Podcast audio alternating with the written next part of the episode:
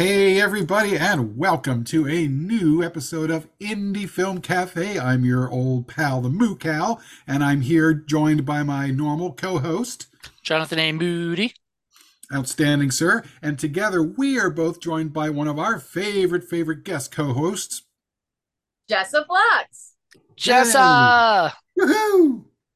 We we love having you on here, so we ask you whenever whenever you're available, you know, and everything. Absolutely. Yay. And we have gone way back in the Wayback Machine, all the way back to 1986 for one of my absolute favorite indie stinkers of all time from the great, great, great Donald G. Jackson Rollerblade. And um, boy, howdy, is this one heck of a movie. Um, It and I sure don't, is. I don't think either one of you have seen this before, have you? I Yeah. uh I had watched a little bit of it. Uh not not that like I was bored or anything. Like this is not a boring movie. But it, it I uh I I ended up uh having like one of those bootleg versions and stuff Mhm. and it was skipping. So I was like, I'm glad it's on Tubi so I could watch it. There you go. All right. Well, we'll be back to talk more about this wild film after we hear some mood music. Music.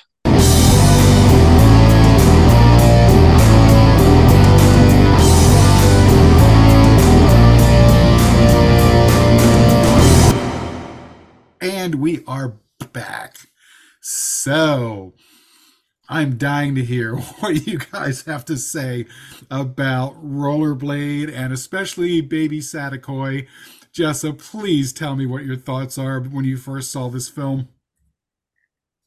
My thoughts were what it, what is happening right now? Like there's so much. First of all, like it's a little misleading. There's no rollerblades.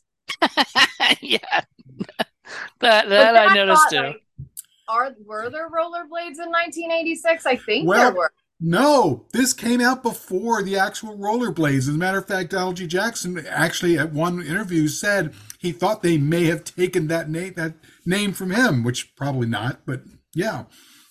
I don't know, man, because like I, I- because like that is interesting that if it was before rollerblades actually existed and then there was a movie called Rollerblade and it was about people on skates, you know, because they talk about skating a lot. Stranger things have happened. And was this the first time that the titles or like the the uh, they coined the phrase "skate or die"? Oh yeah. That So I know of. so he coined that phrase. Probably. I imagine this was pretty popular amongst the skate crowd. And you know, in the 80s it was a big deal. The the skate punks were out there in force, especially in LA. So, yeah, I'm sure it became very popular. So that's a thing. Skate punks. Oh yeah. Oh yeah. I thought that's totally just a made up. No, that was a big thing in the 80s. Because I was like, if they're a gang and they're skating, but they're also nuns. I, uh, I'm so I mean- like I actually one of my notes I wrote down. There, there aren't gangs on skates, but there are skateboarder kids who are in gangs. They're just they just skate together for fun and then they run around and cause crime on their own feet later. Yeah. We We're saying yeah, just I bro, I am so confused. Like that was my second to last note. So I have no, I don't know. I'm I'm gonna need you to explain a little bit of what I just watched. Well, before he does that, I. I'd like to hear some background on this film because there's a lot probably we, uh, Oh, yeah. that, that that you can go into, Paul, on it, and then we're gonna go into the plot Well, with, without getting or into whatever. to the plot, the general overall idea is that this is a post-apocalyptic world that just happens where everybody's either on roller skates or skateboards, and the idea is skate or die. If you're on your own, just your own feet, you're vulnerable, so someone will come up and kill you. Um, But some so people kill people when they're on skates too. yeah, well, yeah, and that happens too. But um, the the idea is that yeah, you if you're just running around on your feet, you're vulnerable. So apparently, there's no cars, there's no you know motorcycles, there's nothing like that because you know that costs money. and roller skates are cheap, especially if you if you can go out and just get a bunch for everybody. And um, you know, uh, you look at a lot of the film locations, which I jotted down. Um, there was uh, an old abandoned mall that was used. I forget the name of the mall. And then there was an Endicott period battery um, that was used during the Spanish Civil War. That's Fort. Mac- I think it's Fort MacArthur. Uh, I, I'm not 100 percent sure because I wasn't there. Um, there's the LA River scene, which with all the the concrete banks, that's been filmed on a million things, including other Donald G. Jackson films. Of course. All of these places are perfect for roller skates. So or or skateboards. So it's, you know the the movie sort of dictated the places that it was filmed, or vice versa. so was but so the blades were supposed to mean the knives that everybody Yeah. had, right? Okay. I figured that out like pretty soon. I was like, oh, okay, I get what we're doing here. Roller But- blades. You know. And- Yeah, and if- roller flash, you know. Yeah. Like we're And, and of course, you know the the the Mel Gibson movies sort of you know set the world on fire when it came to sort of post-apocalyptic things, all the Mad Max stuff. But nobody had ever set that on skates before, and for whatever reason, they decided to use all this sort of faux Shakespearean dialogue. Yea, verily. Thou was shalt not. what was that? Like, I was like, why are I, I- there's just so many questions I have. Like, why were they talking like that? Like- There, there, there was a kid, and then he wasn't skating. Like, he was like, one day I'm gonna grow up and be just like dad. But first, Chris What if- Olen Ray. Yeah, what what was he gonna do first? He was like, but first I'm gonna do this. He like runs out of the house. And then he gets kidnapped, you know, Yep. right after. Immediate- yeah, Um, it's funny because yeah, that was uh Chris Olen Ray. I'm sure Paul will talk about him a little bit more, but that's Fred Olen Ray's son, and Chris Olen Ray was a big fixture in uh, the asylum, doing movies like uh four was it Three Headed Shark Attack and things like that. So he had directed movies himself years later, obviously from this movie And- and everything. Donald G. Jackson and Fred Olen Ray were friends. They had a lot of people who worked for both of them. They were both directors, and so yeah, they they shared a lot of resources and shared a lot of stuff. You got to understand, Donald G. Jackson is a maverick filmmaker. He doesn't make any kind of a movie that's like anybody else. and e- eventually he ended up teaming up with Scott Shaw. And when he ended up passing away, he sort of bequeathed all of his films and all of his semi films, stuff that got started but never finished, to Scott Shaw. And Scott Shaw is sort of the guy who kind of came up with the idea between the two of them for Zen filmmaking, which is kind of making movies without scripts or without the basics of scripts, kind of like you know the very very very basic stuff you don't have pages and pages of dialogue telling you what to say and um because they felt that it was confining that you you know you allowed the people to sort of explore the their characters and let them do their thing and they would make the movie out of that Yeah, but So- I'm not, I'm not gonna lie. Some of those that you showed me that were those pretty bad because of that. And I think like it I, happens yeah, I think that like scripts are very necessary, but I'm a writer, so I think scripts are very necessary, you know, because Well- I think like it helps, you know. this this was a scripted one um Yes. and Hell, it this was scripted. Yeah, this was kind of before the whole uh, Zen uh, guerrilla filmmaking thing. But you know, the, the thing is, is that Scott Shaw sort of picked up when after Donald G. Jackson died, and there were four other Rollerblade movies that were made. Um, so there was Rollerblade Seven, Return of the Rollerblade Seven, Rollerblade Warriors, uh, just a whole bunch of them. But these And- weren't out and available. Uh, well, that's the thing. Again, he's a maverick filmmaker. Most of these movies were VHS only. They've never been out digitally. And all the rights, I believe, transferred over to Scott Shaw. And the only way you can really get these movies are through Scott Shaw at this point. And a lot of them that he put on YouTube, didn't he? Yeah, it's not all of them, but a lot of them. And of course, they're going to be lesser quality. So, folks, go out there and buy get your movies from Scott Shaw because Yeah, I buy believe he's them. the only source at this point. But it What- does it goes to his channel. So I mean it's Sorry, What is Jess. Be what does it mean to be a maverick? Um, like director. What what were you saying? Well, he doesn't play by the the standard rules that Hollywood does, and he's always been known for making what he thinks are interesting artistic choices about stuff, whereas most people think of it as weird. In fact, I, I sent Moody this one piece from an interview where he was talking about how Tanya York had taken some of his movies and re-edited them together to make them more palatable, I guess, to the general audiences. He hated it because he liked movies that he thought were weird, and that's what he liked doing. You know, he didn't like making movies like anybody else and he doesn't. You haven't seen Roller Gator yet. You need to see Roller Gator. It's super adorable. It's yet another roller movie with a little plastic alligator who talks on it. And it's wonderful. It's absolutely wonderful. It's the first Donald G. Jackson movie that we did. Um, it's, it's cute. It's so wonderful, but it's not like anything else you're ever going to see. Now, of course, the other thing about being a, a Maverick filmmaker is that you know you, you're lucky if you get you know five bucks to stretch so your budgets are not going to be very good. But in this instance i can tell you a little bit about what donald g. Jackson himself had to say. If you go to scott shaw's website one of the links he has there is to donald g. Jackson's last interview that he gave with a french magazine something like a few months before he actually passed away from leukemia back in 2003 but he talked about um, rollerblade. He said it was shot on 16 millimeter and um, it was financed basically by himself for five thousand bucks. And then New World Cinema came in and they decided this looked like it was really interesting. They picked it up. They gave him some finishing funds, and then they helped, I guess, bump it up to 35 millimeter, and they released it.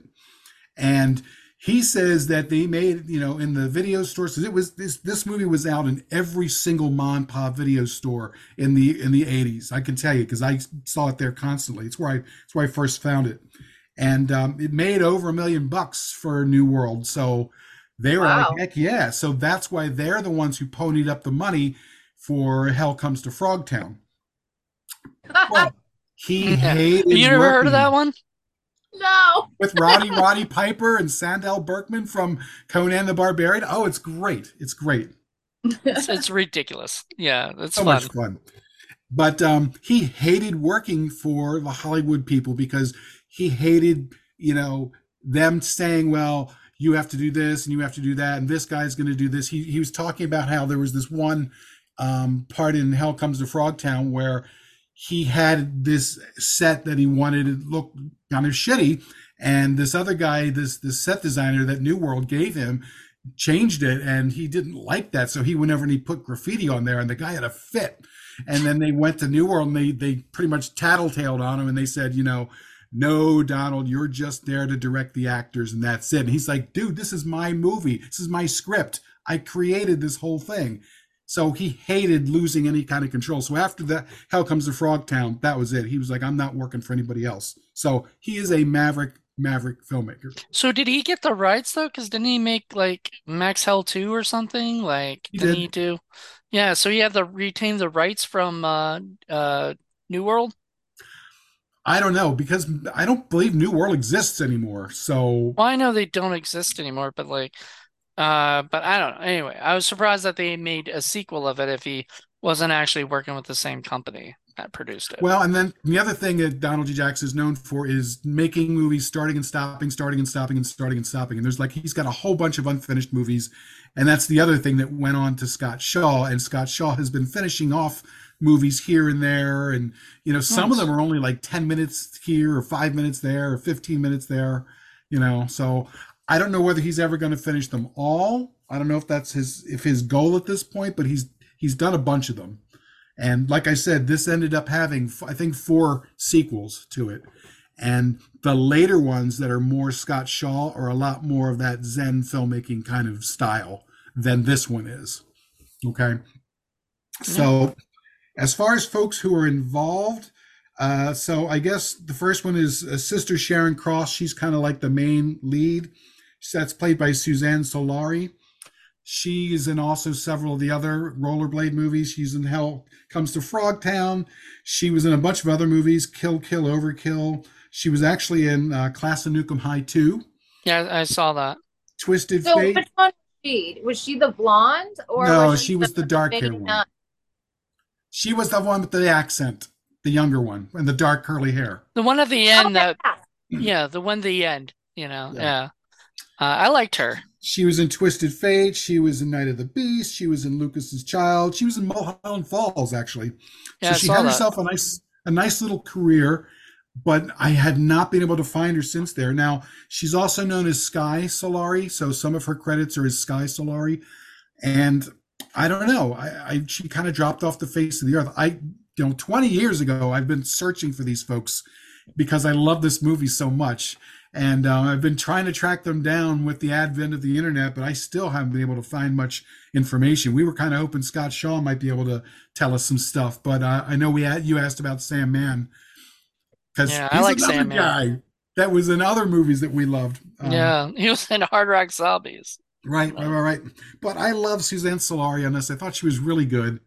Um, you you did notice, by the way, that that was all ADR stuff. That none of that was their voices. Oh yeah, oh okay, yeah. so what was going on with that? Because like that's the first thing I think I noticed is like I was like, okay, we overdubbed everything, but why? Did they have like bad um sound when they were Probably, probably.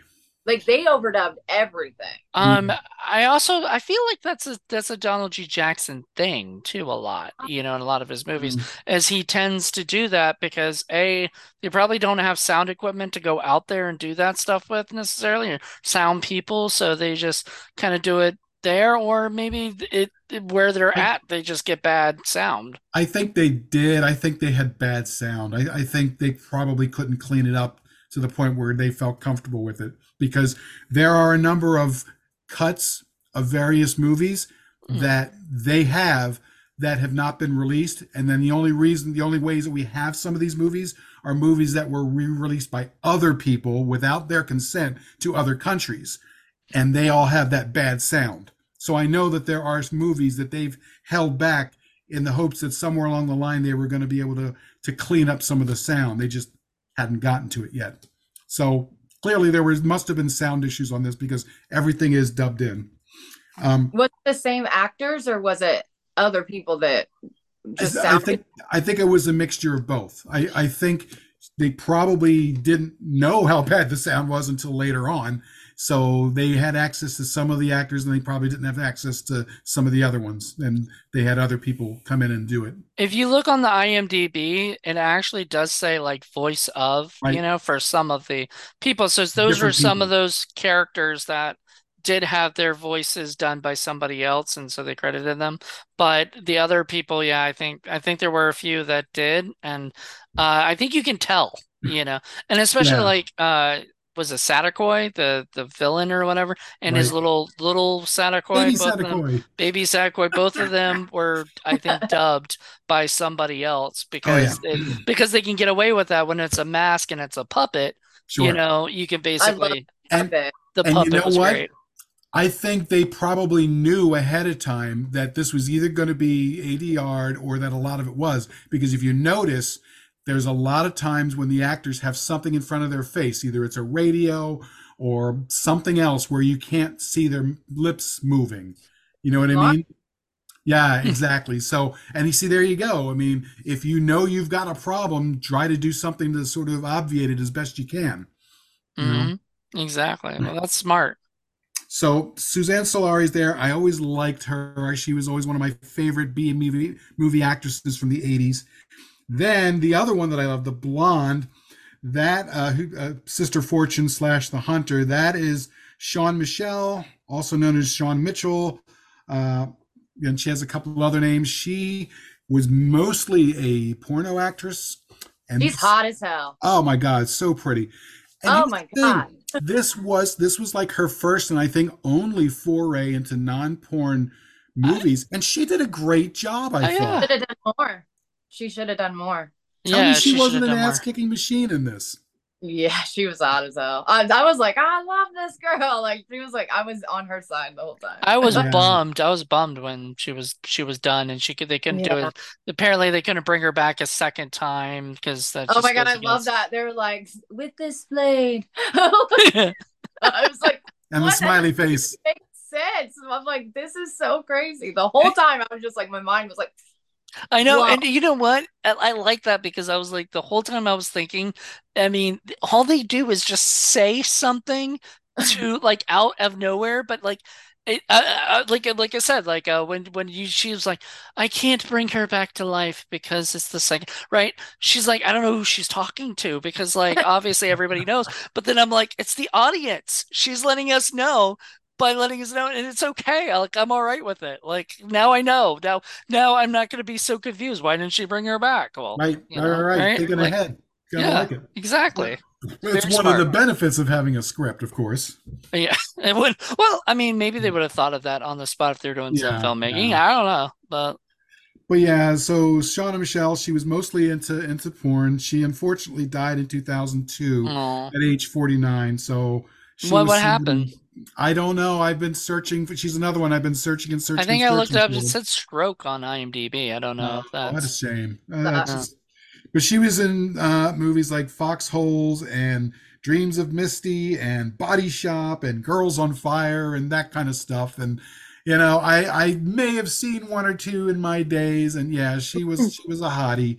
And um, she definitely had some natural talent to her, and I she's one of those people that I wish life had been different for her, and she had been a ch- had gotten a chance to do more legit acting because I think she had some skills. I really eh, do. See, this is the problem with like Donald being passed away, you know, Donald know. G. Jackson, because well, I mean, I guess you could ask Scott Shaw it's or something if you needed to, but like, you know, with with Donald passing away, he could have let us know like why mm-hmm. didn't he ever work with her again, you know, or something. And and maybe it was maybe she just maybe she didn't have the great time on set that like you I know that probably would she was she did a lot of stuff in the 80s with her with her porn stuff. And you know you got signed to contracts back then and you had to mm-hmm. you had to show up. So i don't know if she had a whole lot of time because she did a lot of work there.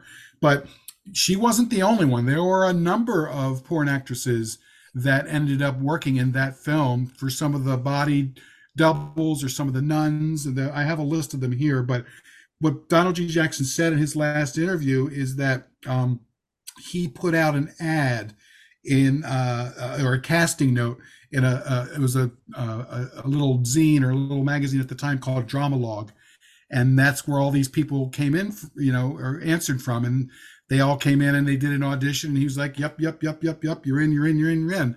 And anyone that had um, experience uh, in some of these porn movies, he's like, "Well, clearly they don't mind taking off their clothes for this scene, so that's where he put them. Mm-hmm. And um, yeah, so uh, so like like the, the two of... chicks fighting each other, like yeah, or yeah, whatever. Yeah, yeah. I love that scene. That was one of my favorite scenes because it was like, what am I watching? What what is going? What? And I felt like the whole thing was very fetishy. I mean, like it had a cat fight. These people are on roller skates. I know as a person that makes adult content, like I get requests for the most interesting things. I've had roller skating nude in public. Mm-hmm. Like people, I didn't do it because first of all, I can't roller skate, but like also I don't want to get arrested. But I mean, like I thought there was a lot of fetishy elements, and you said that the director did something other things on skates like maybe that was like a sort of an interest of his. I it must be well here here's the other thing. Here's the other thing that he said in his interview. He was influenced by japanese films kira kurosawa. He loved samurai movies so he loved the whole samurai thing. As a matter of fact he met scott shaw because scott shaw was a guy who taught people how to use samurai swords properly and that's where their friendship developed. And that that's how they used you know he used him later on for that sort of thing and then he ended up becoming max hell and a few other characters later on. With the samurai sword. With the yeah. samurai sword. Yeah. But he also loved the fact that in la at the time it was like a big craze was was pretty girls on roller skates and so he came up with the idea of putting the two things together. Samurai roller skates. That now that and nuns and Don't nuns. the nuns. like the the, the nuns naughty. was just the yeah it was yeah you're right there was all these fetishes together and so I, I do have to ask uh, Jessa like you you said that uh, a uh, uh, people request these things um you know when you turn it down do they get upset about that or are they like bummed like how do they react when you have to say uh, I can't do that because I can't skate you know? um well I mean what I notice from people that are fetishy, like they have a certain fetish in mind that they want to talk about, um, a lot of times it just is as pleasing to them to just talk to somebody about it Mm-hmm. rather than even getting content that like reflects whatever their fetish is. And there's so many different ones and they're so like non like they're not harmful at all. You know, it's like guys that like to see girls like kind of cat fighting. It's not like real fighting. It's just like, you know, girls rolling around ah ah, you know, like I think know, my fight. favorite is the one was where they asked to have pudding put in their panties. I I don't know why that's like a thing, but it's a Did thing. pull it up and then slosh it Yeah, on there? yeah, okay, yeah, yes. I, I'm familiar with sitting and stuff. Like I did a cake um sitting video before because I just if if I personally find it interesting, not that it's like my fetish or anything, like I might try it out, but a lot of times I don't really take requests just because like the stuff that I make is honestly just super vanilla and kind of boring. I don't know why people just keep like subscribing to my OnlyFans, but thank you. Um, but like Because you're a knockout, that's why. uh, well thank you but it's like you know i don't i don't really do a lot of this stuff but you know i think that it is just pleasing to the people that have these fetishes even just to discuss them you know Yeah. just with somebody that's you know outside of their immediate circle because they're kind of a little bit embarrassed to like Well, I think you're right. There's definitely some fetish stuff going on. Besides the fighting and besides the hot tub scene, let's not Ooh. forget there's the one girl wrapped up in tinfoil, and the baby Saticoy puppet ends up peeling it off a little by little, and you know is kind of molesting her. But then you know, and, and my my favorite scene is you know he's getting all involved, and all of a sudden. Dr. Saticoy grabs him by the head and pulls him over and makes him, you know, look at this other stuff. And he's clearly not interested. But then she gets her hand loose and then she goes over and pulls him back, which I thought was funny as hell. not expected, you know. i wonder what happened to the puppet I exactly. Yeah, Paul's been wanting to. uh, Paul, so anytime we have a movie that Donald G. Jackson's done that has a puppet, you know, or There are a whatever, we them. have to we have to ask. And so we asked Scott Shaw what happened to the roller gator puppet, but apparently uh, Donald just throws these things away. Yeah, know, Donald yeah, D. he- Jackson also has a bit of a temper. He's kind of known for that. And at one point, he got ticked off because he'd made a series of movies for kids, including Roller Gator, and they ended up not really doing much good for him. And I don't think he particularly liked them overall. But apparently, he he set the Roller Gator puppet on fire. At least that's what I heard. And I know, and it's like a shame. I would I would kill. I would give my soul to have that Roller Gator Wait. puppet. I know we said we would make a roller gator too, you know, Yes. and if we had it, you know, we would do that just for fun, you know, and and everything. I will have to wonder about the this the the fate of baby Saticoy because you know in the film he gets burned being next to the the the thruster. He's sort of at the back end of it, and it does look like a burned puppet. So I don't know. He may have gotten he may have gotten fried for real. Yeah. I don't know if Well, that was sure. his, things aren't cheap to be made right. Right. He could have could have been a stunt puppet, I suppose.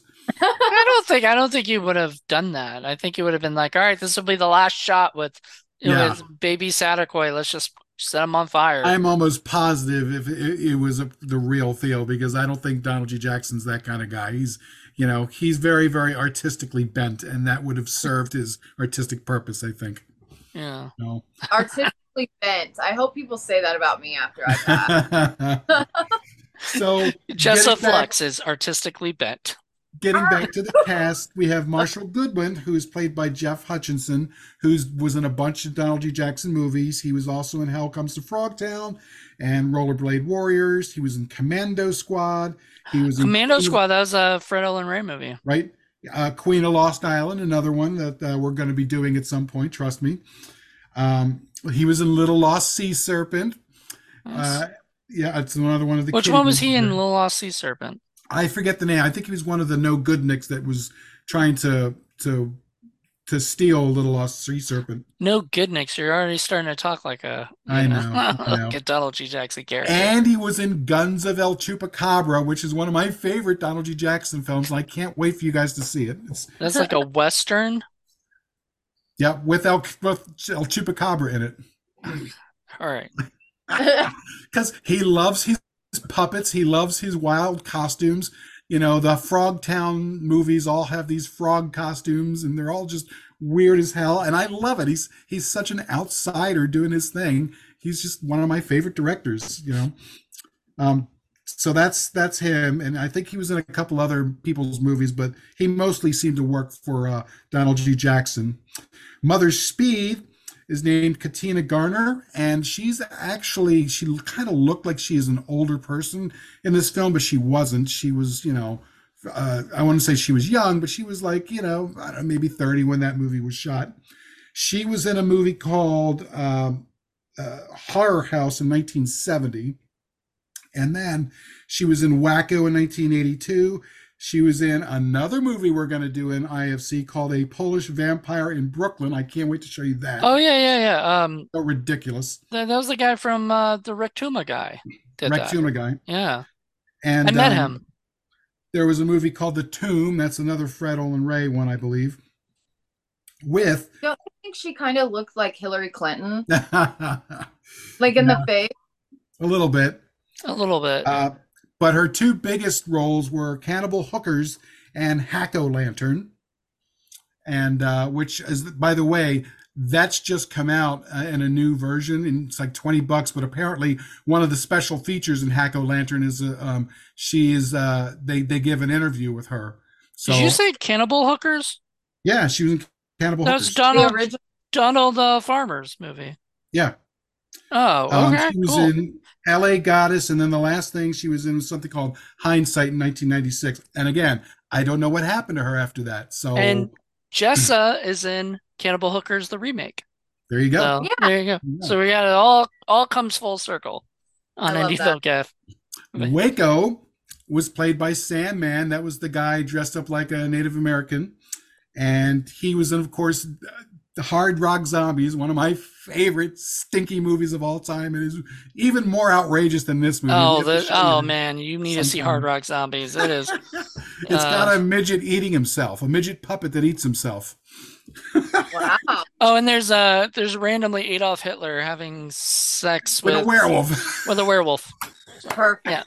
it's just uh I tell you, someday, Jess, you have to come up here. We're going to show you so many great movies. It would be so much fun. I just want to know how they come up with these ideas. Like when I was watching this movie, I thought to myself, this seems like almost like something like a kid would come up, like a story a kid would write. But then the kid wasn't available for the directing, so they just took artistic liberties like behind the writer's back. Like it just it none of it made sense to me at all. Like I still don't know what I watched. Like it was it's like as if it was Chris Olen Ray's uh, idea, and then they're like Donald G. Jackson's like, okay, we'll let you direct years from now, but let me take over. I don't know. My feeling is you get Donald G. Jackson and Ed Wood and Ray Dennis Steckler and some of these other maverick filmmakers. They're the kind of guys that say, wouldn't it be fun if this happened? And they actually do it, as opposed to some other directors, most directors in Hollywood would be like, eh, that's fun, but uh, nobody's going to want to see that. Let's not do that. They actually do it. Well, Mhm. yeah, and and like in the indie scene, there are you know a lot of that, and I love that you, say like uh, Ed Wood was a uh, you know maverick Oh, yeah. filmmaker too, because a lot of these people just did uh, uh, thought outside the box. You know, they did things that they wanted to see. They wrote what they wanted to to do, and then they did it. And I'm glad that Donald G. Jackson actually told the people, you know, well, I'm not I'm not going to work with you if uh if I can't do what I want because that's pretty cool, you know. Exactly. And Jess, I don't know whether you've seen Orgy of the Dead. You need to see that movie. I trust me, you will love it. You will absolutely love it. Orgy of the Dead. Mm-hmm. Okay. Mm-hmm. What year did that come out? Oh gosh, what was that? Sixty-seven, something like that. Yeah. 66? Perfect. It was right when Ed Wood was going in, right like about he was already going into his uh porn world Yeah. and stuff. He wrote it. He didn't direct it. Stephen Apostolopoulos actually directed it, who made a bunch of nudie cutie kind of movies. Um, there's no actual orgy, but there's lots and lots and lots and lots of dancing, burlesque dancing. And Oh. there's and there's a mummy and there's a werewolf, as you do. So trust me, you'll love it. It's just so strange. But yeah, so thinking outside the box. So Sam Mann, Hard Rock Zombie, he was also in um, you know, Rollerblade 7 and Rollerblade Warriors, uh, some of the other movies, Guns of El Chupacabra. And then he was in a movie called Kill or Be Killed with David Heavener. Yeah. Because there was a connection again between Donald G. Jackson and David Heavener. They all they were all friends. They all used the same people back and forth. Uh, well, he acted in that one. I looked it up. He acted in Mhm. that one, but he wasn't. Uh, or, uh, but uh, David He- uh, Hefner uh, act, you know, um, acted in it, but he wasn't the director of it. Right. So right, there's right. some other director, but yeah, they.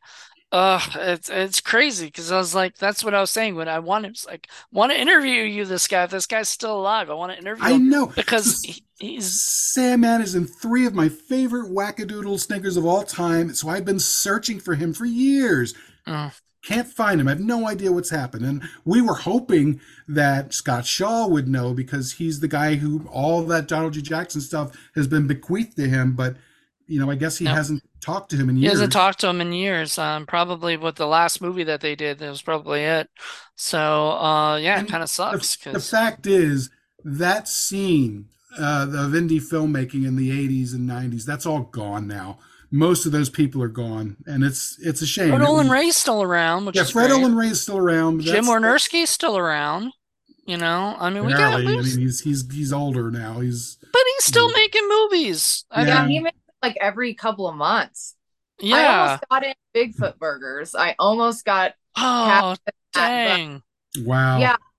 like the way he goes about doing things is really just bada boom. Like uh, from what I've talked to other people, like that's the old way of doing um like filmmaking, like indie films. Like he doesn't plan like way out in advance. Like he's like uh, he called me on the phone and he's like, I need you to do an audition uh on Zoom with the other actors like right now. And I was like, I'm in my stand-up comedy class. like I can't do that right now. And he's like, all right, well, then he gave me his uh, you know, his assistant's phone number, which is another actress. And I called her and and tried to line it up. And she's like, Oh, honey, I don't talk on the phone. I don't know why he gave you my phone number. Like, just email me. And then I emailed her, and then she's like, It sounds like you're too busy. When you move to LA, give us a call. I was like, okay.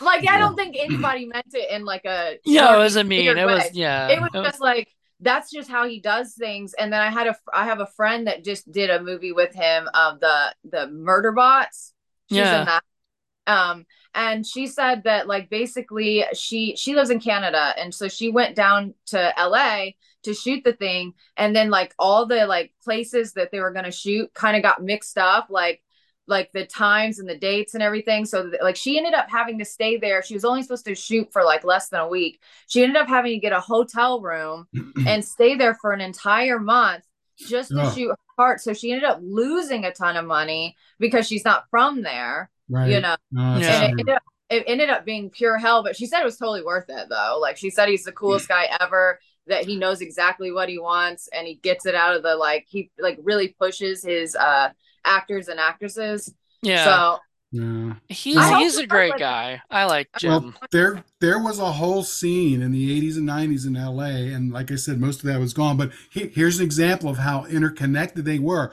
One of the nuns, and you only see her uh, for a short period in the film, but one of the nuns is actually Michelle Bauer. I was who's the thinking about that, queen. And you know, she before she got into this film, she was in a lot of like uncredited roles. She was in little small roles where she was using uh, different names, like she was Pia Snow in a few movies and Pia Sands in a few movies. And then she was in a couple of um, Carter Stevens's soft porn movies that he did. But she hadn't really done anything other than The Tombs. I think The Tombs was her first movie that she was like a legit horror movie with, with Fred Olen Ray. And right after that, she went into this. And I have to think that uh, Katina Garner, who was also in the Tombs, you know, they knew each other. So she probably was able to say, hey, you could probably get this girl to come on in. And of course, Michelle Bauer has been in a ton of movies in the 80s and 90s. She was a great screen queen. I mean, you probably know know her. I and, know um, her. Uh, do you know her, uh, Jessa? no, Michelle uh, Bauer. what was- Uh, it sounds so her name sounds super familiar though yeah. Uh, she'd also worked a lot with David DeCoteau, who we love. You know, Right, his movies right, are just so B movie cheesy that we just love so it. You know. yeah, there's this group of screen queens from that period. You know, uh, Brinke Stevens is in that group, and Linnea Quigley's in that group, and Julie Strain's in that group. They all, I think, I know Julie Strain definitely worked with Donald G. Jackson, not in this film, but in other ones. I don't think she's with Scott working Shaw. anymore, which kind of sucks. I think she retired. Julie Um, Strain? I could be I think she died, dude. I Did think. she die? I think so. Oh shit, Yeah, That's- unfortunately. that's even worse. And she, oh yes, she would have been perfect in Rollerblade. I mean, because she's statuesque. She's like six foot two, just this Whoa. gorgeous, tall Amazonian woman. It's just amazing. And she was in some of the other Scott Shaw, Donald G. Jackson films, but she wasn't in this one. But Michelle Bauer was. Um, guy named Robbie Taylor was the guy who played Detective Samuel. So he was the African American guy who kind of was like, "Hey, Mon, this this is an ugly place, Mon." And then he also was the one who played Saticoy. So he was the guy to put on the the outfit. Oh, so he just did the outfit, so he wasn't Yeah. the voice or anything. I think he did the voice too. Oh, okay. And then, of course, uh, Chris Goodman was Christopher Ray, who's uh, Chris Olen Ray's son, who's a producer and director, and he's done a whole bunch of things. I don't, I don't know if we've did we do any of his movies yet on Indie Film Cafe? No, I've interviewed him, You've but I him. don't think I um, I don't think we have for Indie Film Cafe yet. I mean, Hmm. he's his stuff's actually Pretty good, yeah. pretty I good. I could have sworn we did something on one of the quick review ones. Maybe I'll have to go back and, and look Maybe. because we've done some Does movies at this point. Does Sorry? he still does he still make films? Yes. Oh yeah, oh yeah. Yeah. Okay, I've, what's I've chatted with I'm him. gonna. It's Chris what? Olen Ray, Chris Ray. Chris Olen Ray, or Chris Ray. Mhm. Um, He looked like Ron Howard, like in the movie. oh, he's Didn't a you think- little little kid in this movie. It's so adorable. yeah. I was like, that's so cute. yeah. And He it was so so- like it looked like he was so happy to be there. Oh yeah, Like- and it's it's adorable too because clearly he's like you know uh, pretend to fall down because he was just like oh oh oh you know when he was on his skates it was so adorable. Uh, yeah, he uh he worked for the asylum a lot, but then had left and and done his own indie films and stuff. And Mhm. I remember him uh uh he's he's such a he's such a great guy. Like he's he's uh we were supposed to meet up when I was in LA and stuff and just unfortunately you know, it was COVID time, you Mhm. know, so it was it was just not gonna happen. Yeah, yeah. One thing I forgot to mention with regard to New World, New World did put this out as quote unquote the first straight to video feature film. And um, this was this was straight to video, and uh, yeah, like I said, it was in every single mon pa corner video store back in the '80s, and uh, you know I watched this movie over and over and over and over again. It was just I just I loved it. So so many weird things, you know, like the weird guy with the the spaghetti strainer on his head and the goggles sitting there with a harmonica and he's playing i don't even know what that is. There's some kind of weird metal thing. Just over and over and over. Just so many weird goofy things. Um, i love the one scene where uh, where uh, uh, sister fortune decides she's going to betray saticoy because she doesn't like the idea that they're going to kill the sisters. And so she fakes giving him the crystal and he's like oh stop her. And she goes to escape and there's this one guard who's in the way and she's like get out of the way. And he's like uh, uh-uh. and she just knifes him and that was it. It was just so funny. It was so out of place and then there's like that one scene where they're like training on their skates and they're doing some kind of weird thing and then the the little dog flies by it's just it was really really cute and the little that was the dog face. had like dog cam and he was like running through and you could like see how he Yes. I thought that was cute. I was like, if I ever make a horror movie, I'm gonna have a dog cam. I'm gonna have my dog as a star, you know, he's gonna have a little part, and then we're gonna attach like a little like GoPro or something to him and have him run around. It's adorable. Yeah. and you know i loved all the styles of it. You know i love the the little happy sign for you know with and the, the harp the- and the the frowny signs whenever it was saticoy it was adorable. It was it was a cute it was cuter than I expected it to be. But in the beginning I did not think this was gonna hmm. be cute. on the other hand there's also a lot of nudity there's a lot of violence uh you know i know at some point um it was on that on a list of, in the in the late 80s of movies that you know, were upsetting, I guess, to to certain women because of violence towards women. Um, you know, what I, I there's no argument for me about that, but at the same time, you know, there's like I said, there's a lot of humor in it, and you can tell these guys are definitely kind of poking fun at certain tropes and certain things for horror movies and post-apocalyptic movies. And you know this this was not a movie that was bad on accidentally. There's a lot of stuff that was done purposely. You know what i mean? Yeah. Mm-hmm.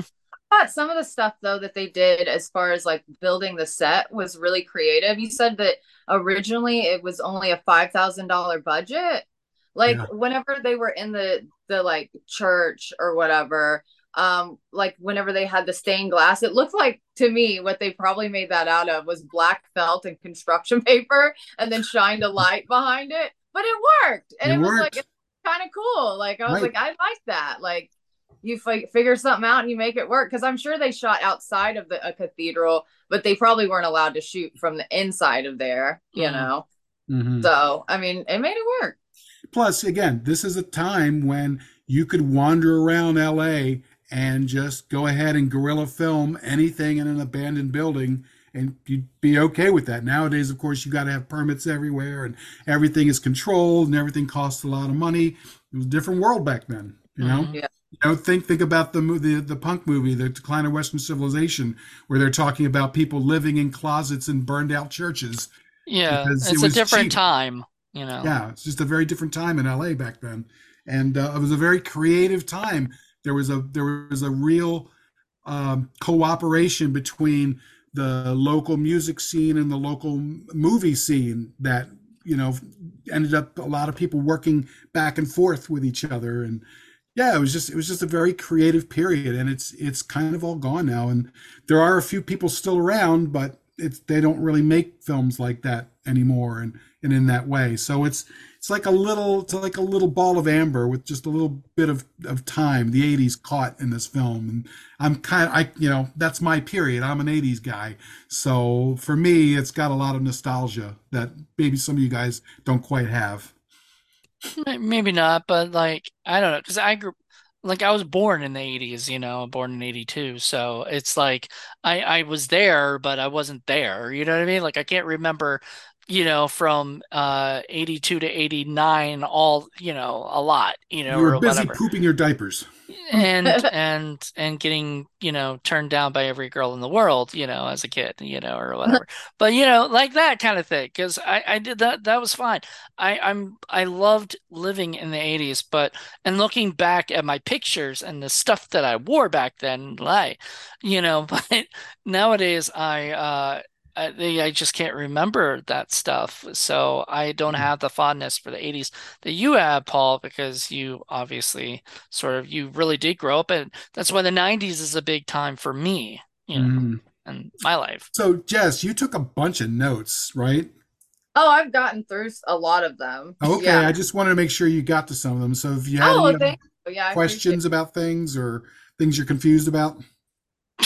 Sound like she was confused about the whole movie, but I wish that there was an outline or something because I mean I sat and I to be honest, I went to Ruby Tuesdays before I watched this movie and I had two glasses of wine, but I don't think that that is why I was so confused. Like I think it was honestly very confusing. I was just, you know, and also I hate to be like this because it seems like you love it, Paul, but uh I felt like the movie was like three hours long. And then so I was looking it up to like because I was gonna rewatch it before uh we did this tonight. And I was trying to like time it all out. I want to take like a 20 minute nap and I want to watch this.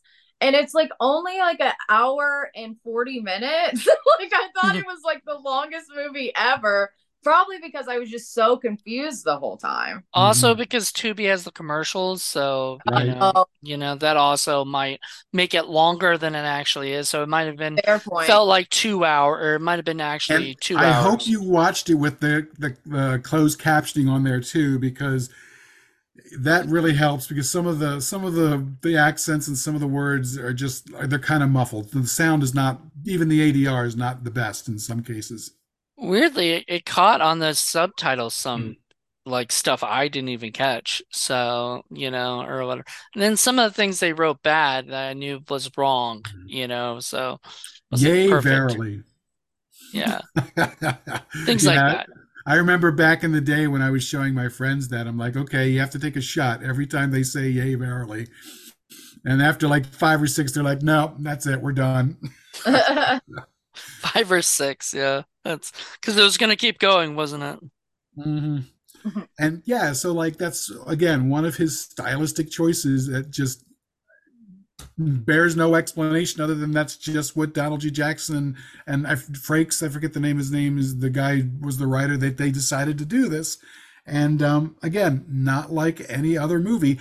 I have to wonder though, uh, because there were some other movies that involve. I mean, skates were not like didn't just come out of nowhere. I remember like roller disco was like a big thing in the late 70s and there were a couple movies like that and you know just kind of weird stuff. So I, I have to i have to wonder where some of the the ideas came from. It didn't just sprout out of nowhere.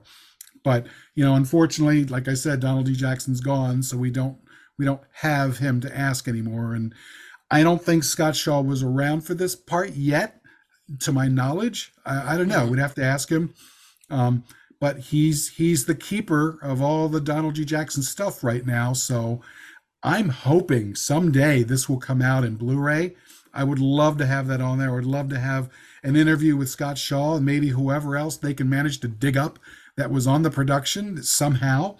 If they could find them and, and bring them in for an interview and they can talk about it because you know, I would love to hear stories about how this movie was made and what was going on. Can you imagine? Yeah. I mean, yeah, I'd love to unfortunately, hear some behind the scenes info for sure. hmm for sure. Um, what I was gonna say, like, uh, I, I've been trying to look it up on like Wikipedia, and it doesn't even have a Wikipedia page. I know it's a shame. Yeah, and I'm like, Well, dang, because that would be uh, that plot would be better. This this is one of those movies that never made it out of the of the VHS era. You know, there was never a DVD release, and of course, there's never been a Blu-ray release. So, you know, if you didn't get So how did it end up on Tubi? That's a good question. I'm assuming Scott Shaw had to either uh, let it happen or somebody else has the rights to it. Whoever took over after New World. That's the Yeah. only thing I can think of, and I and I don't know the answer to that. Again, No. Would know. I'd love to get him on the show. We've asked him on the show. We asked him, but he said no, he Yeah. declined. And it wasn't like a mean decline. It's just like I think he's not doing anything specifically right now, Yeah, that he just has nothing new to talk about. And a lot of people don't like to come on and, and do an interview and when they're, you done know, dozens and dozens of his own movies and i'm not 100% sure that he's even doing movies anymore. I think he's he's kind of moved on and is is doing other things with his life. He said he's finishing the one, so maybe that's like his main. i think slowly he has been but i don't know that he's doing that anymore. Again it's one of those questions i i would love to ask him but you know we don't want to pester him and we don't want to we don't want to be you know those kind of people but so many questions you know. So on the Rollerblade IMDb, it says in a futuristic society, rebels fighting against a fascist state are aided by a group of roller skating nuns called the Bod Sisters. That's it. That's the only you know thing of it. Um, but I do love some of these uh some of these reviews. they're holy rollers i guess Yeah, um, somebody said this is movie is a triumph of modern cinema. Did you write this? You know, no no no, well, no. It should then- be shelved between Fellini's Sa- mm-hmm. Satyricon and Oh, Truffaut's Satyricon. War- Well, the other thing and- I was thinking of is the Warriors, because that's also a gang in a sort of a post-apocalyptic world. And I thought there was a group that actually were on roller skates too. there I thought- was, yep. yeah. So There was I a was thinking, that was on roller skates. on I was that in the thinking maybe that it informed the movie as well. You know, I And think I- Which Maybe. one came first? Oh, the Warriors came first. the Warriors came first. That was 76, I Nine? want to say. No, 79. 79, I think. 79, maybe it was 80. But yeah, it was definitely before this film. So uh, 79. Yeah. Uh, and I don't know whether you've seen that movie, but that's a great have. film. Love that movie. Yeah. movie. I was thinking whenever I was watching, I was like, this does remind me of the Warriors. Yeah. And especially like makeup and then, you know, and like the I mean that that scene with them on the roller skates was probably one of, you know, or whatever. And then there's the people with the the the baseball bats and all that. You know, there's so many different kinds and I thought that was pretty cool, you know. Mhm. And you know, I got to give these folks credit. Not only are they skating really well, they were fighting on skates. That's really hard, I would think. And you know, especially you know, uh, Sean and Michelle seeing her kicking people and keeping her mm-hmm. balance. I mean, I think that's probably one of the reasons why she got in the film was that she could not only skate, but she could actually do stuff and keep on her feet. You know, Smash people in the head with their fucking skates. That was Yeah. crazy. I was very impressed because there ain't no way I could do that. Me either. I, I, dude, I, I hated roller skating and rollerblading. I Right. just am not. That's not me. So I, I definitely, Mm-hmm. I, I applaud anyone who can do it. But it's funny, you know, you have certain groups on the skates, but then you have like the punk kids, the spikers. They Spikers. they were on they were on skateboards. Yes, So they were, and they had spiked hair. Yeah, Why they were and the, there's like um there's like a social divide between this gang that's on skateboards and this gang that's on roller skates. You know, Yep. interesting. It was So- pretty neat. I don't know. Uh, I thought it was really cool. Like I said, you're not going to find very many movies out there that's anything like this. It's pretty unique. You know? I mean, you do have to admit though, it's very stinky. Even Oh, yeah. it's, Yeah, it's yeah. very neat. you can. There's the characteristic lens hood in a few scenes too, like you see in a lot of Donald G. Jackson movies. So Oh yeah, shadow that's there. You know, what are you going to do? But you know, the later movies. You know, they ended up like Karen Black's in there, and William Smith is in there, and Lou Ferrigno's in there. I Joe he- Estevez. Joe Estevez. There's a bunch of folks in these later movies, and everybody seemed to have really loved this one. So, you know, Well- it's spawned all these other uh, continued uh, stories. So Jessa, we got to interview Joe Estevez. That's uh, Charlie Sheen's uncle, you know, and uh, when we were asking him about, we we love these movies, right? So we were asking him about these, working on the movies that he did with uh, Donald, and he gave us some really good insight. And what he said was Yep. that like Donald would just call him up. And just like how you were saying with Jim Wynorski, just call you up and say, "Hey, can you do this now?" You know, it was like, "Hey, what are you doing today? Do you want to go out and shoot some, you know, shoot a movie?"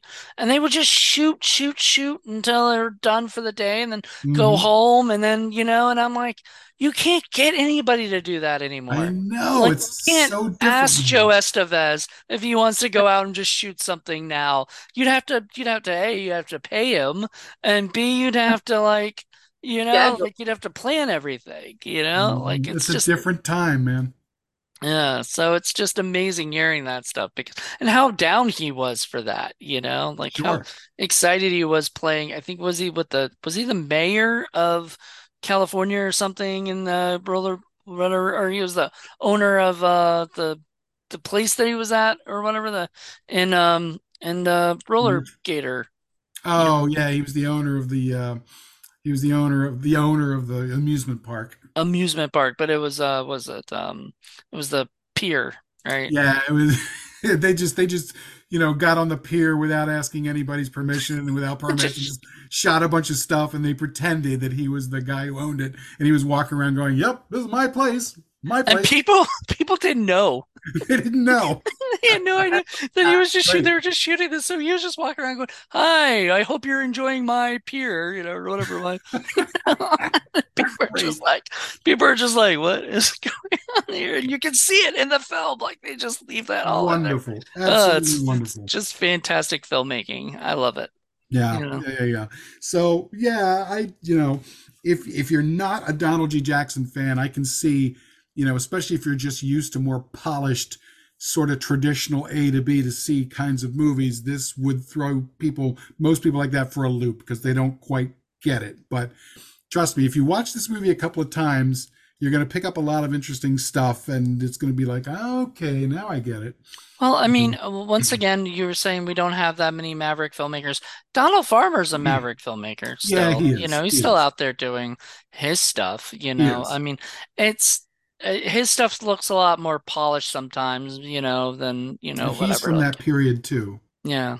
So, but uh, yeah, uh, the, there there are a few that are still left from the '80s that Polonias, are they were from back then. and- yeah, but I love Mark Polonia, but lately he's kind of just phoning I it in, hear I feel like, hear and you. I I think he could do so much better if he just uh had some more time and more money. Mhm. That's Yeah, the thing, more money, you know. Exactly. All that's the bane of every independent filmmaker. They need more time and more money. Yep. you But know? he still makes his movies like for five grand, you Sure. know, or whatever, you know. So good for him. Yeah, it's just, you know, this movie is a little outside of the box. Like I said, not going to see very many movies like this. So- No, this is like Road Warrior on crack. With I puppets. it again. Like I really wanted to get it going, but my fire stick is I don't know acting up. It's just spinning basically. So hopefully I can get that straightened out tonight. But Oh, um, damn, that sucks. yeah, yeah. So I do want to watch it again because I did find it interesting. Like you were saying, like I don't care about polish, like how polished a film is or anything like that. I've been in some movies that are really hard to follow as well. You know, I'm no, you know, uh like perfect angel as far as that goes but um you know i still just didn't know there was so much going on that like Mhm. i kind of just didn't know what was going on at all so I, I mean like i was just like It's a little overwhelming. yeah it was just a little all over the place like i said like it reminded me of like an adhd child came up with the like storyline and then they were just trying to like make it work It or would something. it would have helped if it had like some kind of scroll at the beginning where it says, you know, this is a wasteland and, and it kind of explained a little bit of like who the characters are that you're about to see, kind of thing, like they do in a lot of these post-apocalyptic movies because you Hmm. know, because Tunnel just throws you in the movie and you watch it and then you're just like, wait a minute, who's that character? What's that character? You have to you have to pick up on the fact that Shauna Michelle's character is some you know is sort of a bad guy at first and pretends to be the good guy and then betrays them only to go back and betray the bad people so that she could go back to being with the good folks again and then sam mann's character is kind of the same thing so there's there's a lot of side switching going on and Mhm. you're not sure exactly who's with who and um you know Well, Sam Mann. Sandman freaking and I keep saying Sandman, it sounds like the Sandman. But uh Yeah. Sand Sandman, his character is like a um what is it? A uh he's a kidnapper. He kidnap he's the one who kidnaps the poor little kid and and everything in the beginning. And then all of a sudden he's helping his- his father out. He has him in the bag, and you can tell there's a dummy in the bag. 'cause He's whacking the bag, and like, and you know they have the the sound effects for the kids going, "Ow, ow!" that was so funny. crazy and then they they stick him in a shopping cart and hang him over a pit of acid. Oh Lord. It's crazy. So- It's a crazy it's movie. so And like Funny. once again, if you had some kind of and like it feels like we're in the middle of a series of movies and we don't have a whole like nobody set the the movie series up in the beginning. Like we're missing something you know? Because like you get into it you're just like who are these characters? What's going on? Why are there nuns? I don't know. But there are and, And I'm telling you, I haven't made being able to see all of the other rollerblade movies because you can't, you just can't get all of them. I've only seen a couple, but the ones that I have seen are equally wacky, if not more. And how many did you say there was I think there's four total. so Uh, it's What? wow Yeah. yeah. yeah. Now those so are uh, four total, like including this one, or so there's three others, or four there's, others, I think. so there's five rollerblade movies. Well, there's Rollerblade. Let me see. Uh, yeah, there's Rollerblade 1986. There's uh, Rollerblade Warriors Taken by Force 1989. Kathleen Kinmont's in there. Uh, Rollerblade 7 with Frank Stallone, and that's Scott Shaw, so I think that's when he pops in. That's 1991. 1992 is Legend of the Rollerblade 7, again with Frank Stallone. And then finally, 1993 is Return of the Rollerblade 7 with Joe Estevez. So there's a So total of five. switch to roller blades instead of roller skates? Do they? Um, I believe so. I think it's a mix. I think it's a mix. Awesome. I like that. And of course, Roller Gator also has uh, there's roller blade people in there and roller skate people in there rather, and um, yeah, so definitely there's a there's a whole roller skate thing going on, and that was uh, 1996, and Joe Estevez was in that one too. Uh, hold on, let me look something up here. Uh, Some, someday we'll show you Roller Gator. I trust me, you're gonna love that movie. You're you're just gonna think it's adorable. Okay.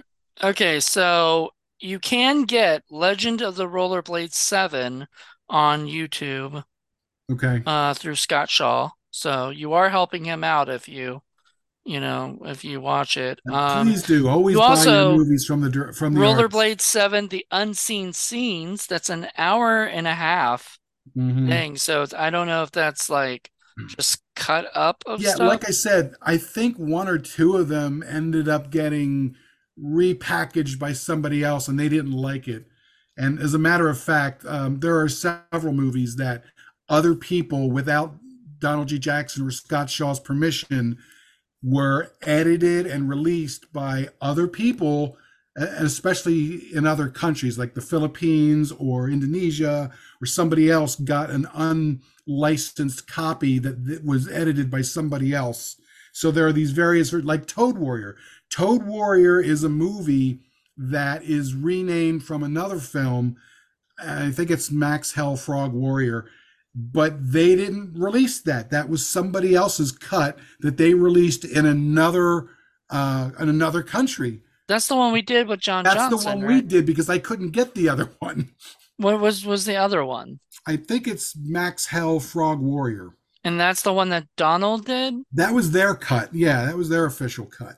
Oh, well, uh, that sucks. So we can I get it. know. So, and that's the other thing about independent movie people at that time is distribution was very chaotic, and you had to make a lot of deals, and a lot of those deals fell through. And I think that was another thing that that soured Donald G. Jackson on the on the industry, and and one of the reasons why he just kind of wanted to end up doing everything himself. And I think one of the reasons why he ended up bequeathing everything to Scott Shaw because you know they were friends. Scott Shaw understood exactly kind of where Donald G. Jackson was coming from in these movies, and I think he trusted him enough to a finish these movies and hopefully make sure that they all saw the light of day in one form or another. I just don't know whether he's gotten through all of it because from what I understand, he shot a whole bunch of stuff from a whole bunch of different ideas. And you know, we did a couple of the short films um, that we've done in our our programs, and we'll do more because there's a lot out there. Um, Okay, so prolific. real quick, here are the movies you can get on Scott Shaw's uh, YouTube for free. Okay. So, Kill Kill Overkill, Nice. uh, uh, Demon Lover, The Devil Master. That's his original film. Yep, the first film he did. Uh, I I watched I read that uh interview and he was talking about how he hated doing it because he was Christian and uh you know Mhm. he wouldn't have done it the way he did if he didn't whatever. Raw Energy, uh, which I never heard of. Um, Roller Gator, Jacked, uh, Frogtown 2, Return to Frogtown, Yep. Le Legend of the Rollerblade 7, Baby Ghost, which we've reviewed, Yay! you know, Guns of El Chupacabra. Hey! Little Lost Su uh, Sea Serpent, which we're gonna do. Yep. Uh, UFO Secrets Video, Scott Shaw presents. I don't know Which- what that is. Which is like a weird documentary that he said was sitting in his closet for years and years and years before it finally got put together. Nice. Uh, Frogtown 2 Spanish version. So if you want to hear it in Spanish, I guess. Um, and the one we did, the the short we did, uh, Yin Yang Insane. So Mhm. those are the uh, those are the movies right now that Now- are available. The around. one that to me is the holy grail, the one that I've been dying to get my hands on, my hooves on, and I believe I believe Julie Strain is in there as well, is one called Lingerie Kickboxer. Wow. How awesome is that? And especially with Donald directing it, that just sounds just silly, you know, like It's got to be the greatest movie ever. Come on. And you can't that was find that? 1998. And um, let's see, Brittany Andrews is in there, and Kevin Eastman's in there, and Jeff Hutchinson's in there from this film. Julie Strain is in there. Um, and uh, Scott Shaw himself is the masked wrestler in there. So I am I am dying to see it. And I think Julie Strain is actually does some of the writing and directing in that movie too. Okay, so yeah, so it says Donald G. Jackson, Scott Shaw, and Julie Strain all directed the movie. yeah, so yeah. that's And, gonna be yeah. weird. Julie Strain did pass away in 2021. Yeah, I saw that. that's the same. And you know, again, so did um, so did Shauna Michelle, unfortunately. So, and uh, for all I know, some of these other folks that I've been searching for all this time, I don't know how many of them are still around. I, I would love to run into them. I would love to talk to them. I would give my eye teeth to interview these guys on and just just to talk to them about this period. You know, I mean, Scott Shaw is kind of the only person around there out out there at this time, and um, you know, he's sort of doing his own thing now. So, you know, Yeah. what can you say? At least he's very uh like he'll respond, you know, like if I ask him a question or whatever, he's Yeah, he's very cool nice. about it. Yeah, He's he's cool nice. about it. So, you know, some people would just be like, "Man, I don't know," just you know, like I don't have time no, I am not the only, you know, person bugging him for information about this stuff because Donald G. Jackson had quite a following, quite a cult following. A lot of people liked his movies because they're just totally outside the box. And I know people liked Scott Shaw's own movies. He's oh, he's got a whole list of movies that we haven't even gotten a chance to do yet. We're gonna do that. Um, so plus me, there's a whole bunch of those that uh, we're gonna get to. So yeah, there's I'm sure he's pestered all the time for information. So, you know, he could be, you know, I don't know. I I- I'd love to hear more stuff. I just don't want to I just don't want to, you know, Bug him. bug him. Yeah. No. Well, I think that that about wraps up. Unless Jessa, do you have anything that you needed to ask No, or say? I covered everything that I I noticed. 'Cause I certainly didn't notice the storyline. It, it, it's sort of plotless in a way. Well, it's got a plot, but it's like I- thin Definitely has a veiled, plot. you My know. ADHD mind was just like, what? like, Trust me, I'm the same way. I had to I had to keep kind of stopping it because I got distracted by a million other things that's going on in my world. But you, when I kept going back to it, I kept going, mm-hmm. wait, what's going on? Do I have to uh, rewind it? I tell you, man, that kept my attention. The I- I have seen this movie uh, probably a hundred times, and wow. I still pick up new stuff. So there's there's just a lot going on, I- you know. So were you saying what kept your attention? Uh, just the Jess? weirdness, the weirdness of it all. Like I was just like, why is it like this? Why are they talking like this? Why is there a greasy little puppet the guy? Like, what is going on? Like, I don't. I was just, I was just, my mind was blown. This definitely was unlike it, the other movies I've watched for you guys. Yeah, I mean, you you and I or Paul and I have both, you know, shown you different stuff or whatever. And I mean, yeah, the, all I can think of is like the one you did with Paul, you did with uh Madeline too, was that uh the the vampire one, you Yeah, know, where it was just like Twilight kind of Mhm. paired to like a The Last homage. Vampire. Yeah, the last Yeah, vampire. boring. Yeah. Yeah, This is not boring. This is no, just this is not what I would call boring, but it's also like I couldn't follow it. Like at least with the vampire movie, I knew what was happening. You know. yeah, Yeah, the vampire that's movie had an A to B to C Pretty plot. vanilla, yeah, uh, plot arc and, and narrative. This one, there's just there's just a lot going on. There is. There's a lot. but I loved it. It's it's one of my favorite favorite movies of all time, and uh, yeah, I've been kind of waiting to see who I could spring this on because, like I said, there was just way too much nudity for us to bring this to just Jen, and you know, too much for Lenore, and I just wasn't sure who I could share this one with. Yeah. Oh, th- anytime there's titties, show them to me. You know, I'm fine. And if nothing else, I'm I'm welcome. I'm so willing to look at breasts. You know. And the thing is, this is definitely a, a party movie. This is I. I'm glad you guys watched it, but trust me, watching this with a group of people is a totally different experience. Because just seeing other people's reactions to stuff is just wonderful. and I I oh, I'm definitely gonna like bomb people with it from now on. I'm like, I have a great idea. Do you guys have Tubi? Let's watch Rollerblade. It's insane. And then I'm just gonna see what they think of I've it. got a greasy little puppet movie for you. Awesome. uh, I think, yeah, I think this is, I, I think Jackie would not have wanted to see this movie either because Jackie would have been like watching this movie going, like her ADHD is even worse than yours, Jessa. So she would have just been like, What the what the heck is going on here? That's how I felt. I think I think because I have ADHD too. I don't. I'm not. Uh, I'm not. Uh, what is it? Um, I haven't been diagnosed, but I'm I'm self-diagnosed. I can tell I've got. I just never. When I was a kid, uh, ADHD really wasn't uh talked about as much, you know, and stuff. Yeah. And so, uh, but now now that I got older, I'm like, I Paul can tell. I I don't. I can't concentrate. I can't focus very. gotta put Ritalin in your Flintstones chewables, kids. I know. Seriously. All right. So we're at that time where we can really start talking about scoring this movie. Uh, for those of you who are in our audience who don't know, we use the stinkometer by which we score our film on a level or on a rate of 1 to 10, by which the lower the score, the better the film is. The higher the score, the stinkier the film is. And while we love our stinky movies, usually the higher the score means there's a lot of problems with the film. So things like you couldn't see it, you couldn't hear it, there were, you know, crappy special effects, there was just, you know, garbage going on, basically. You, Maximus. Yeah, Tim Maximus. Even though you didn't give it a 10, just pointing that out there again. I well, you know, I, I was young. That was young Jonathan. I watched that Poor stuff. innocent Jonathan. I know. Um, Didn't know what I was getting myself into. But you can also give it a half score, so uh, a 5.5, 6.5, 7.5 if, if you're feeling subtle about your score.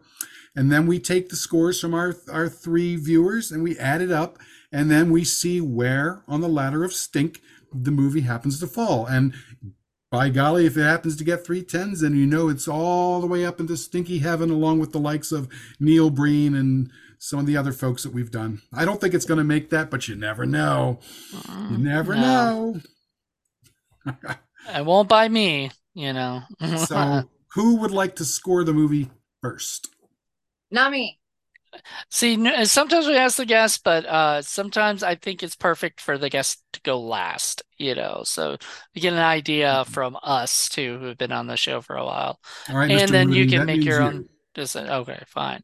Um, this is a hard one It because is. it it it's stinky. It's stinky, but it's not. It's not s- like it's not terrible stinky. I'm gonna give it a seven.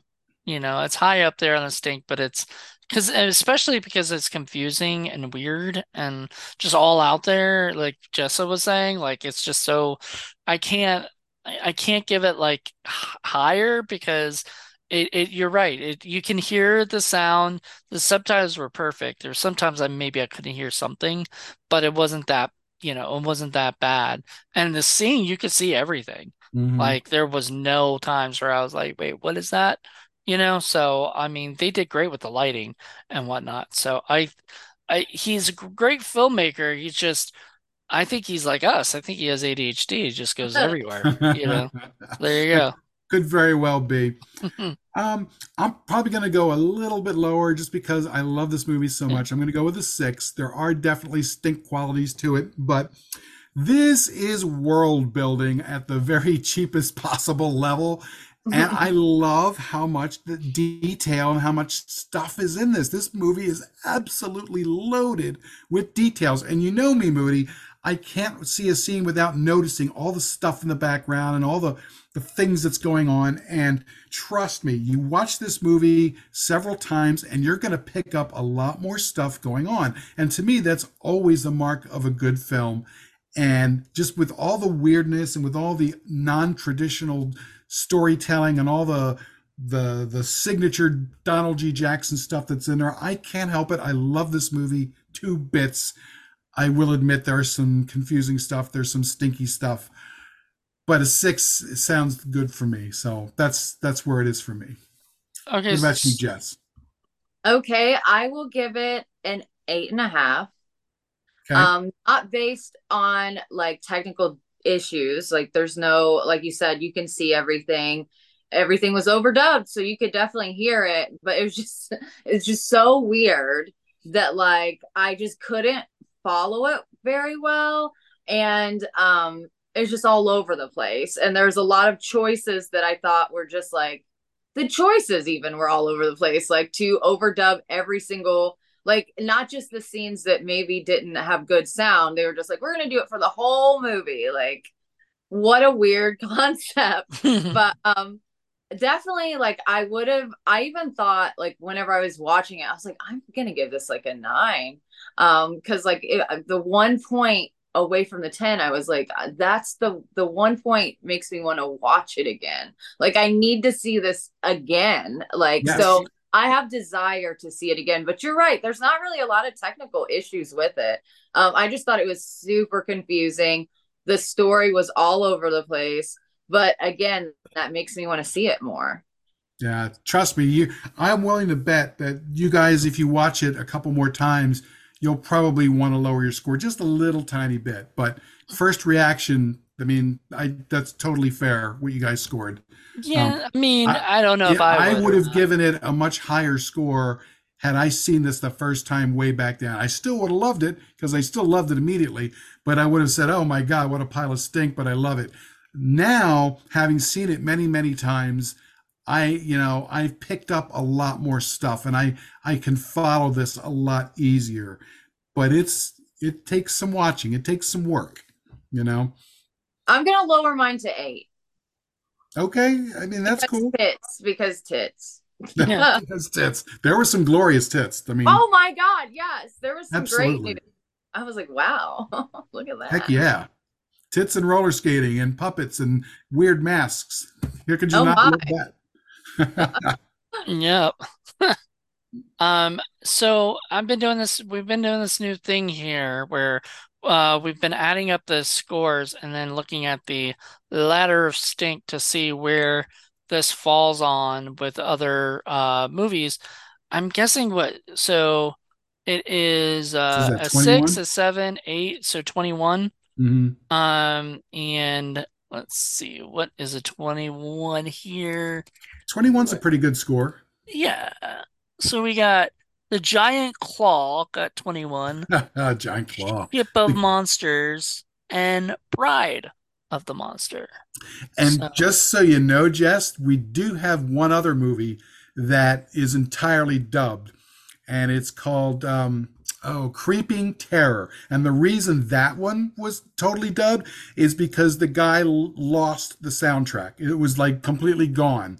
So he had to he had to overdub the entire movie himself and narrate it. Wow. so he's like, and then they did this, and then they do that, and it's it's adds to the just singular garbage stinkiness of the film. It's just so bad. I'm gonna be watching the uh, documentary soon. It's so wonderful, so wonderful. The creep behind the camera. It's called. Yeah, I know. I've got I've got it, so I'm I'm gonna check it out because I'm kind of excited to see. It's, like, it's the know. one I want to do for Docs That Rock. Okay. So yeah, definitely. And I has it, so we can see it in the studio if you don't get to it. Well, I, I have it. So yeah, I'll definitely, but I won't. I won't review it or anything until we review. It. So many wonderful, wonderful movies that are outside of the box, and that's that's what I like. I like outside the box. I'm so tired of movies that are in the box. You know. Well, I mean, I I think the normal moving going experience and people like that you know like that inside the box and that's mm-hmm. why it's usually popular. You seem to like the ones that are unpopular i'm a little more adventurous the outcasts and the underdogs exactly you know, and stuff exactly. like that they're my so, people. yeah. So uh well jessa thank you so much once again for this because you know it each season we give you something you've never heard of, most likely, and uh, never would have watched without us showing it to you. So we appreciate well, that. for that. I appreciate uh, you introducing me to these weirdy movies. well, and and you know, and it's really great because you are in the film industry, and so hearing the stuff about the movies that were made in the '80s or whatever, and the people that are still around, like you know, you mentioned Jim Wynorski, and and you work with Donald Farmer, so you've already you've already done sort of started working with those people. And and the and fact that they're still around is amazing. For all i, I know Donald Farmer may have even, you know, talked with Donald G. Jackson, and they may have known each other. And we interviewed Donald. Did I think we might have asked him that or something? I don't remember if we did, but Jess, next time you see him, you could say, "Hey, I just watched this from Donald G. Jackson. What do you What are your thoughts?" Oh, he'll know because yeah. he he has like a huge collection of movies. He's mm-hmm. always shown it off. Recently, he he does have a huge collection of films and memorabilia and stuff like that. Um, mm-hmm. Um, actually, a funny story. We just um, shot Blood Bitch Baby. I don't know if you've heard of that one, but we just shot it and we got kicked out of the Airbnb within like the two hours. Nice. Like, yeah. So we were setting up a shot and the guy that was filming um, for Donald, because Donald now has someone finally film for him because he has like mobility issues um, he was outside setting up a light and he was putting a gel on it just outside. He probably shouldn't have done that. like he was out in the um the parking lot. And the people that own the house, this is like in Tennessee, were there's like a farm across uh, like across from like the house, like right next to it. And they just started screaming, This is a Christian home. You can't do that here. I think they were thought we were shooting porn. right and like the woman that owned the house she even came in um in the house while i was gathering my stuff. Everybody else had gathered their stuff up pretty quick. I had of course i always pack like a million things. And um as angel was going up towards the front of the house the lady said you need to this is angel bradford by the way. She was oh, like we love angel. Yeah i love angel. it they're like you need to get into another line of work girly. And she's like what do you think this is? Like and then Donald just kept saying, he's like, this is home movies. We're just shooting home movies. That doesn't sound more- any better. I know. Donald, no. you need to say, like, you need to say, we're making a comedy here. You know, like something no, like that. I need to say this is a nice Christian scare film. Yeah. Uh, I don't know. I I thought like after the whole situation, you know, like after like the the drama of it had passed, I was like, I should have said I'm a film student and this is my family and there we're trying go. to make something for my class. I wish I would have thought of that, you know, yeah. because right. we did look like we could have all been family, you know what I mean? Mm-hmm. And like that would have probably would have been like, oh, well, good for you, you know, like sure, go ahead, you know. When I, I that quickly. Mm-hmm. When I was shooting uh Scary Story Slumber Party, I was shooting uh one of the segments called The Pledge. Uh because oh, yeah. the lights were outside, you know, and everything in the front yard. Uh, the people across the street, these old ladies, were just so upset. So they drove up. By the way, they like lived like right there. They could have walked, but they drove up to us and they asked for the producer, which was me. Right. So they said, "Can the producer come out?" So my DP comes up to me and goes, uh, "Hey, uh, can you come? You know, can you come down? You need to talk to some people." And I'm like, Okay. So I walk down and I'm like, hello. And they're like, what are you guys shooting here? And I'm an idiot. So I said, uh, horror film. And they're like, oh, God, horror. Oh, that's just great for this neighborhood. We're going to call the cops on you. And I'm like, I mean, I'm sorry. You know, like I, I didn't know what to say. And I, I, you know, sorry or whatever. They did call the cops. The cops came. The cops asked uh, do you, we, did we have a permit? We said, no, we didn't have a permit because we have the landowner's permission, you know, which we did. And they're like, okay, carry on. They left. And nice. so they decided to shoot everything in the backyard.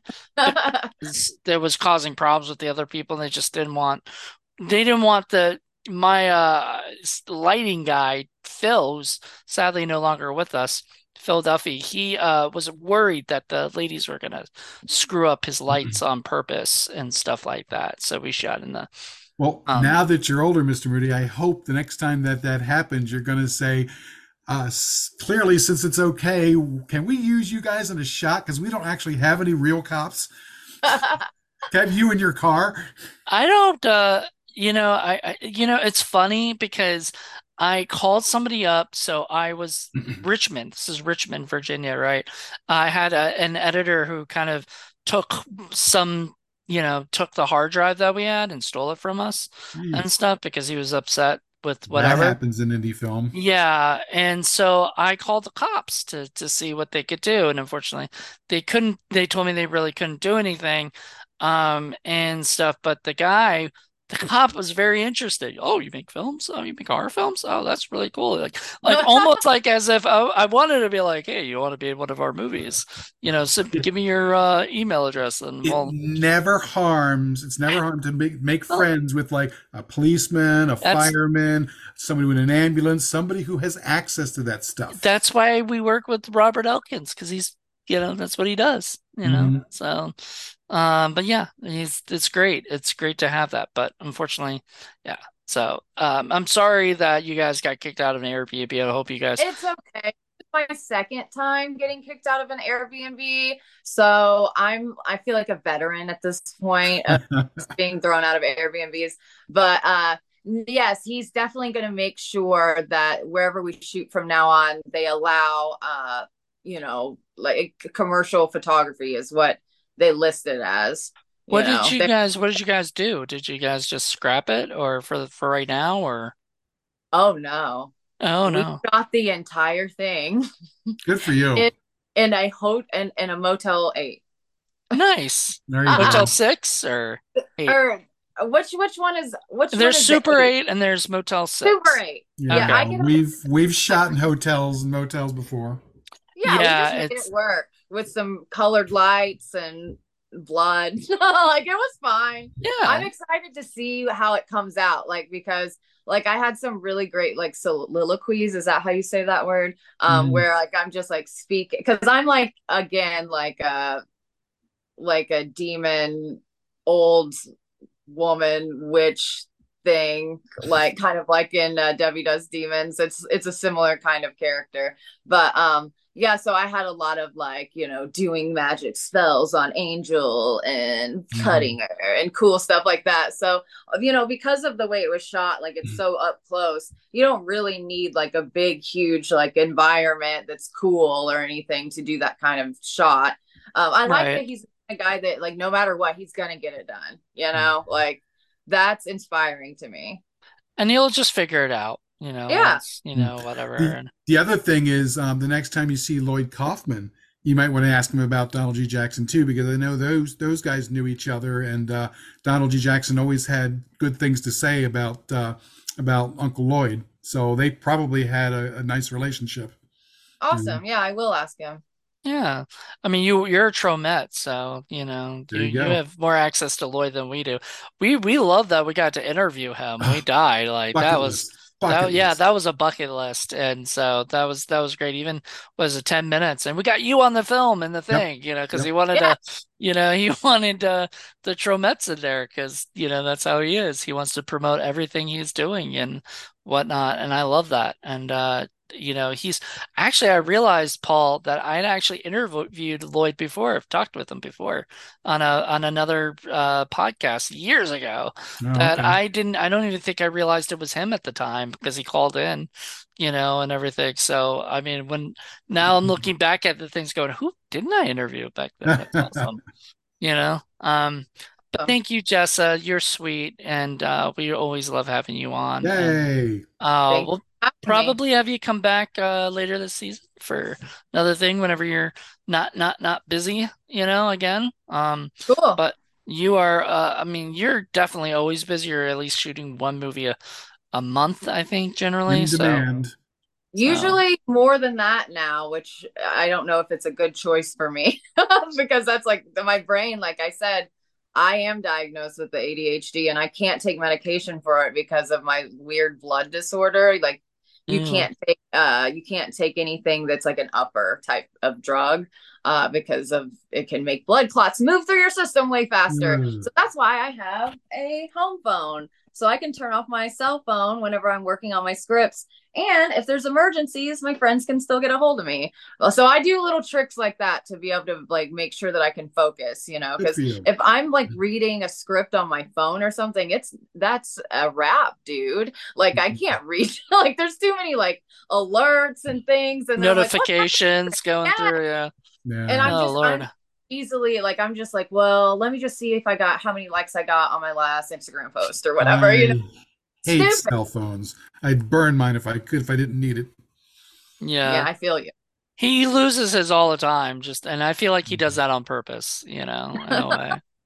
So it's it's nice. I'll be like, why didn't you answer a phone? I can't find my phone. I'm like, No. yeah, you can't find your phone because you you totally put it somewhere that you don't want to find it. You know? True. I true. True. lose True. my Well, Jess, Uh, I hope you enjoy your next movies. I hope there's a wacky puppet involved in there too. too. And um, yeah, thanks for coming on the show. As always, uh, fantastic having you. Yeah, thank you. Everybody else, uh, join us uh, next. Uh, let's see. I think I think that'll be either it'll be next week, the next week, or it'll be the next month. So we'll see. Um, but until then, everybody have a good one. Bye. Bye. Bye.